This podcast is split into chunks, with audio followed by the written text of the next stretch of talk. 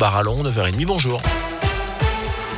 Bonjour Jérôme, bonjour à tous. À la une, les premières sanctions attendues aujourd'hui. La commission de discipline de la Ligue de football professionnel se réunit en urgence au lendemain des incidents qui ont conduit à l'arrêt du match Lyon-Marseille. À peine 4 minutes de jeu lorsque la rencontre a été définitivement interrompue après un jet de bouteille d'eau en pleine tête de Dimitri Payet. L'auteur de ce geste âgé de 32 ans est toujours en garde à vue ce matin, tout comme un jeune homme de 17 ans interpellé lui pour usage de fumigène.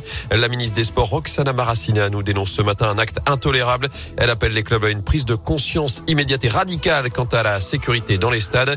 Et d'ailleurs, faut-il sanctionner l'OL d'un match perdu C'est notre question du jour. Vous y répondez sur radioscoop.com. Du foot côté terrain, les Verts respirent. La SS enchaîne une deuxième victoire consécutive en Ligue 1, succès 1-0 à 3.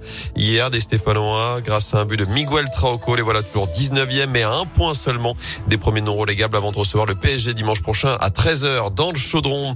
Dans l'actu, également attention sur les routes. Du verglas annoncé ce matin avec des conditions de circulation délicates sur les monts du Pilat, de la Madeleine du Forêt et du Lyonnais à partir de 650 mètres d'altitude. Je vous rappelle d'ailleurs ce coup de froid annoncé pour cette semaine, notamment un vent polaire qui va faire chuter les températures.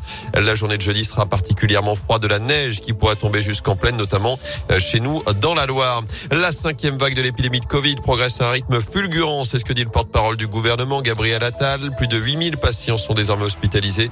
Le taux d'incidence se rapproche de la barre des 200 cas pour 100 000 habitants dans la Loire, 192 exactement, 156 en Haute-Loire, 358 désormais en Ardèche. Et puis tout est bien qui finit bien? Pour Spirou, vous savez, ce chien dont on vous a parlé sur Radioscope la semaine dernière, son maître, Justin, routier originaire de l'Hérault, l'avait perdu. Il avait lancé des recherches autour de saint En vain, il a même dû redescendre dans le sud pour reprendre son travail. Mais l'animal vient finalement d'être repéré dans le Gier ce week-end. D'après le progrès, il a été retrouvé ce samedi à Saint-Romain-en-Jarret.